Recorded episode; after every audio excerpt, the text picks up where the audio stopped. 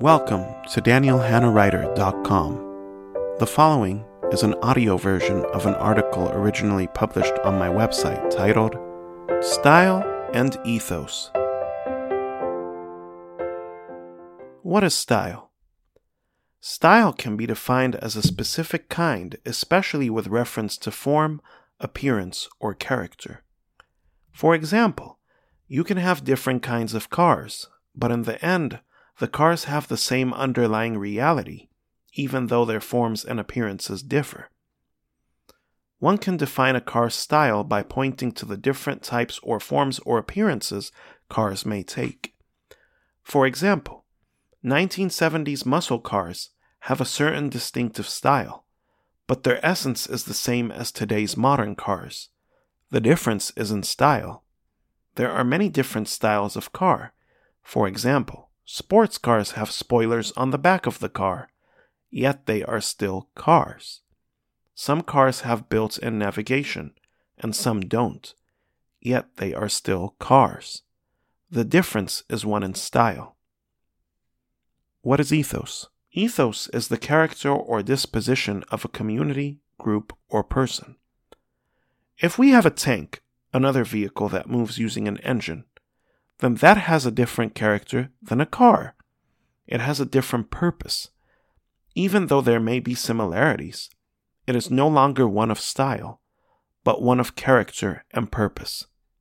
You may remember hearing the word ethos in high school or in college in public speaking or argumentative writing in the appeal to ethos, which is the third type of appeal in persuasion.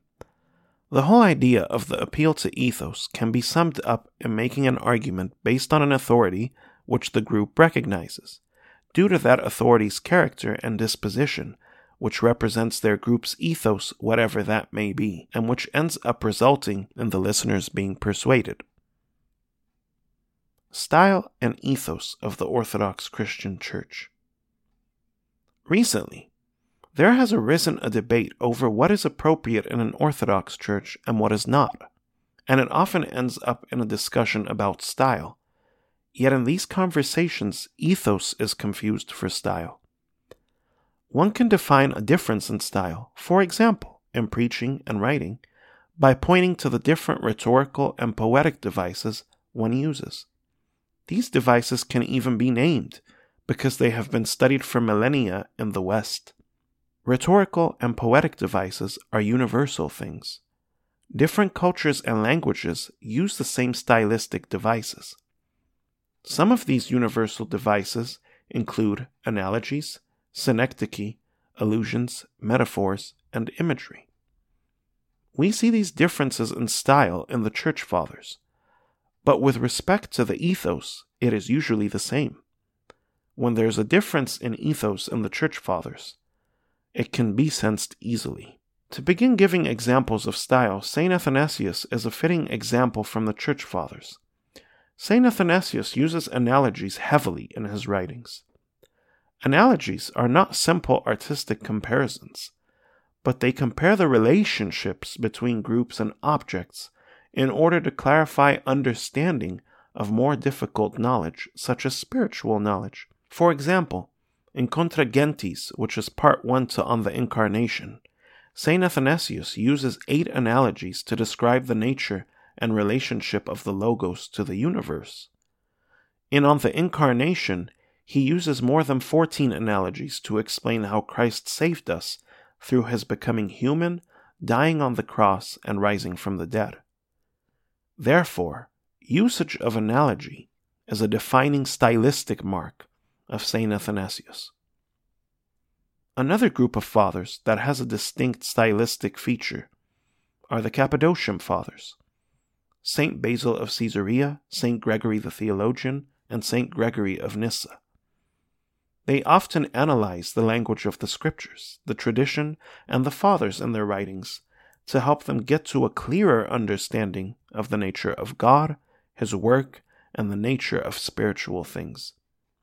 While there were precedents of this in the writings of earlier church fathers, for the Cappadocians it is characteristic.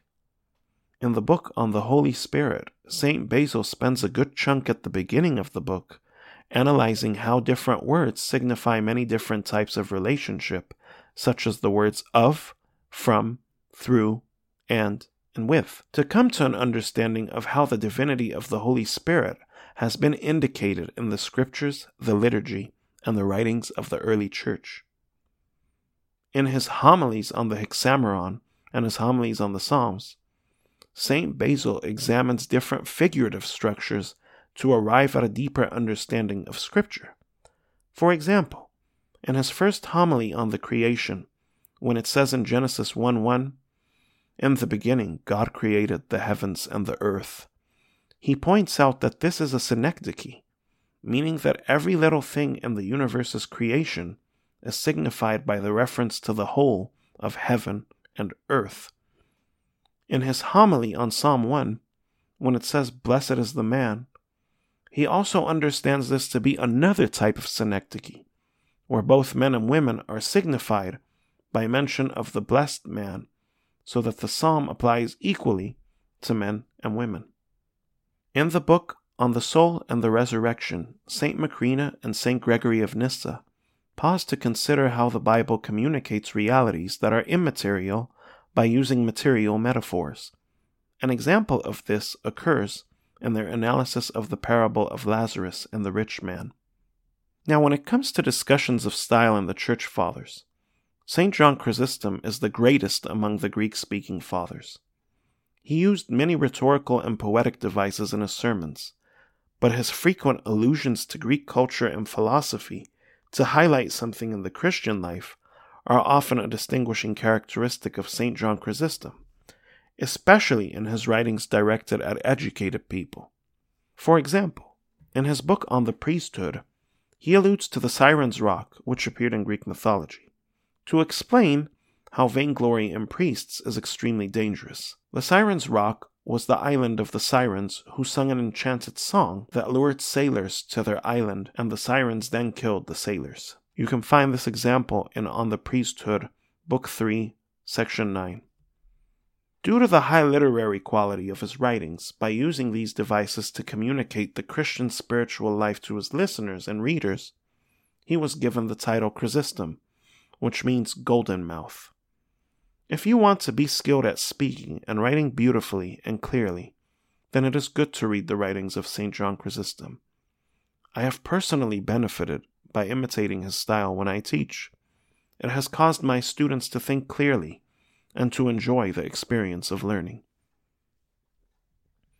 Another church father whose writing style is of the highest quality is St. Augustine. He is the greatest of all the Latin speaking fathers when it comes to style. A stylistic feature that distinguishes St. Augustine is his vibrant use of metaphors. Other church fathers used metaphors, but not like St. Augustine. This adds to the aesthetic value of his work. It also hooks and enlarges the imaginations of his readers. In his book Against the Academics, published in English as Answer to Skeptics, which was written to refute the idea that we can never have any certain knowledge, he speaks in metaphors to his reader. Romanianus, saying, We pray that he permit your mind, which has long been gasping for breath, to emerge at length into the pure air of true liberty. Then, when he is observing his students debating the nature of truth and whether we can have any certainty about anything, he gives a great metaphor on thinking. While I wish to invite both of you back to the arena of those intellectual exercises that impart refinement to the mind, I fear lest it become a labyrinth for both of you. He engages the imagination of the readers by appealing to beauty throughout to communicate his ideas. Instead of communicating the basic ideas of not understanding and having difficulty with intellectual topics, he describes these things in the language of drowning and walking through a maze. Another father, St. Ephrem the Syrian, used poetry to express theology, and he primarily used metaphor and imagery, as will be seen later on, to communicate the dogmatic and theological truth of the Christian faith. But here we see something interesting. St. Ephrem's structure of poetry is borrowed from the Syrian heretic father son duo Bardaisan and Harmonius. So now a question arises Why did St. Ephraim borrow the style of a heretic? The answer to that question is easy. It is because it was a borrowing of structural style to serve the Orthodox Christian tradition. He created original Orthodox Christian content in that style and also combated the heresies originally communicated through those stylistic structures. By so doing, he made the dogmas of the early church so clear in the minds of his listeners and readers that they became ingrained. For this and more information, you can read Dr. Sebastian Brock's introduction to Hymns on Paradise, pages 36 through 38. The Orthodox Christian Ethos. Like I said above, there has arisen a debate over what is appropriate in an Orthodox church, and the discussion usually ends up being about style. Yet the reality is, style and ethos are confused for one another. As you can see from above, the styles that distinguished the different church fathers were structural, being rhetorical and poetic devices, but their ethos is generally the same. To get a feel for what their ethos is like, if we examine the works of the church fathers on sin, salvation, and prayer, we find that they are in broad agreement, and when one is not in agreement, that person sticks out.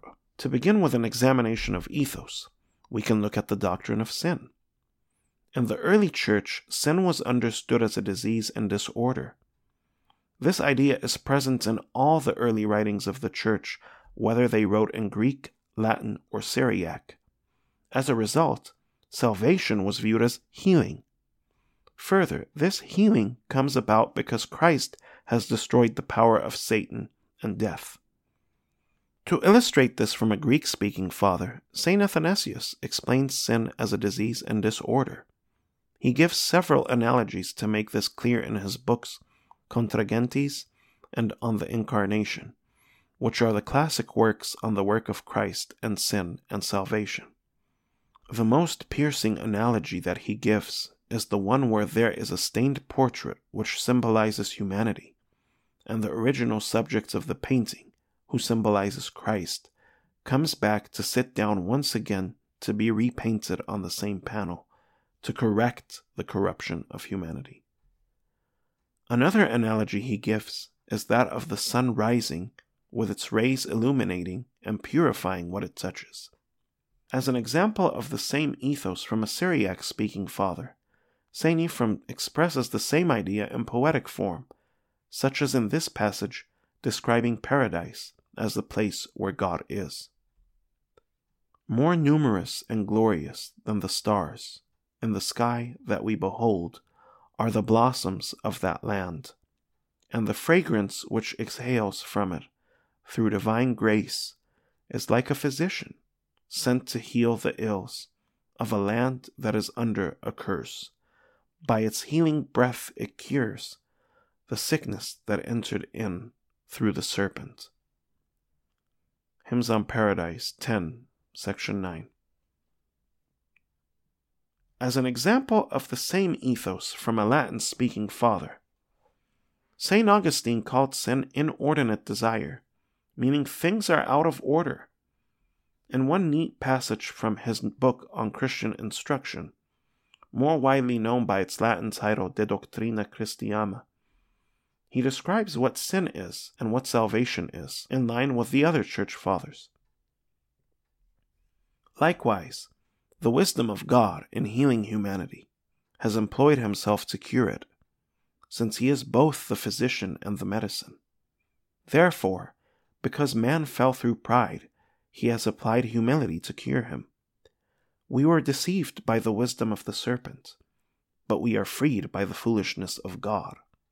Furthermore, just as that which was called wisdom was really foolishness in the case of those who despised God, so that which is called foolishness is wisdom for those who vanquish the devil. We abused our immortality, and as a result died. Christ used his mortality well, and so we live. The disorder began in the corrupted soul of a woman, Salvation came from the untainted body of a woman. There is another example of the use of opposites in the fact that our vices are cured by the example of his virtues.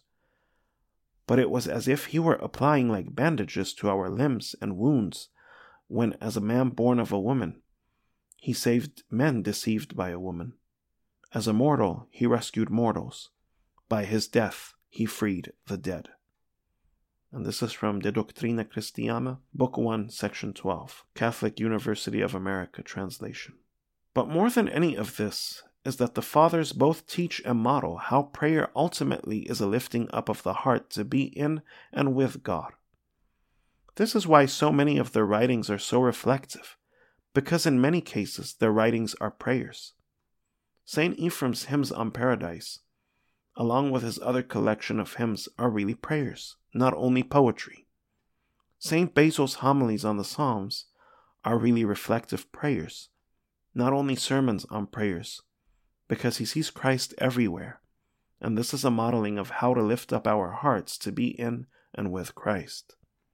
St. Augustine's Confessions is ultimately a prayer of praise and thanksgiving to God by reflecting on God's work in his own life. It is not only an autobiography. What the Fathers model is how to integrate our entire selves, knowledge, memories, emotions, the Bible, and dogma, in lifting up our hearts to God. It is a sort of ascension to God. But in St. Augustine, we can sense that while many of the things he says are in line with the other church fathers, he begins to say things that are off.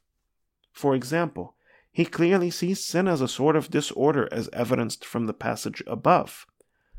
But he also begins to describe sin and salvation in legal terms. This is not quite how the earliest fathers saw sin and salvation as seen above. So we can easily sense when something is off. As you can see from the examples of dogma and prayer, Orthodox Christianity has a distinct character. Salvation is understood as a healing, and not as a release from a criminal sentence. Prayer is understood to be a lifting of the heart to be in God, and not just petitions.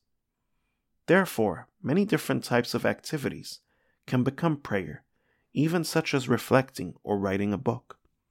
These things are not a matter of style, but they are the ethos of Orthodox Christianity. The many different styles seen above communicate the same ethos. But some are content to gravitate toward modern Christian dogmas, forms of prayer, and ways of living. Then, when they are faced with how this can be, they ask, What in this is against orthodoxy? But we do not get orthodoxy by negation. Orthodox Christianity has defining characteristics as seen above. They think it is only a difference in style, when it really is a difference in ethos. We should not confuse ethos for style, any more than we should confuse tanks for cars. It could be the case that they do not really know what the Orthodox Christian ethos is, and superficially, they think both modern Christianity and Orthodox Christianity are the same thing. They most definitely are not. The Orthodox Christian ethos is for all Christians. What is interesting in all this is that many educated Protestants, and even entire congregations, have discovered the depth and maturity of the spirituality and wisdom of the early church. They have adjusted themselves to reflect on these things and to inform their spiritual practices from the Fathers. There is a name for this. It is called the Paleo Orthodox movement. The Ancient Commentary on Scripture series is published by the foremost proponents of Paleo Orthodoxy. It is edited by Christopher Hall. Further, there have been four books written by Christopher Hall titled Reading Scripture with the Church Fathers, Learning Theology with the Church Fathers, Worshipping with the Church Fathers, and Living Wisely with the Church Fathers, published from 1998 through 2017. The goal of these books is to clearly introduce the ethos of the early church for the spiritual benefit of modern Christians. There is a sad irony in all this, which is that many Orthodox Christians have not recognized the value of what they have and have moved toward the lower forms of Protestantism. And the educated Protestants have naturally moved toward what the Orthodox Christians already have. It requires initiation and spiritual education to access it. Thank you for listening. For more articles and resources, you can go to my website, danielhannawriter.com. I write articles on many different aspects of the Christian faith, from the Bible to spirituality to apologetics, book reviews, dialogues, patristics, and philosophy. The music played at the opening and ending of this podcast is titled Prelude Number 6 by Chris Zabriskie from his album Preludes.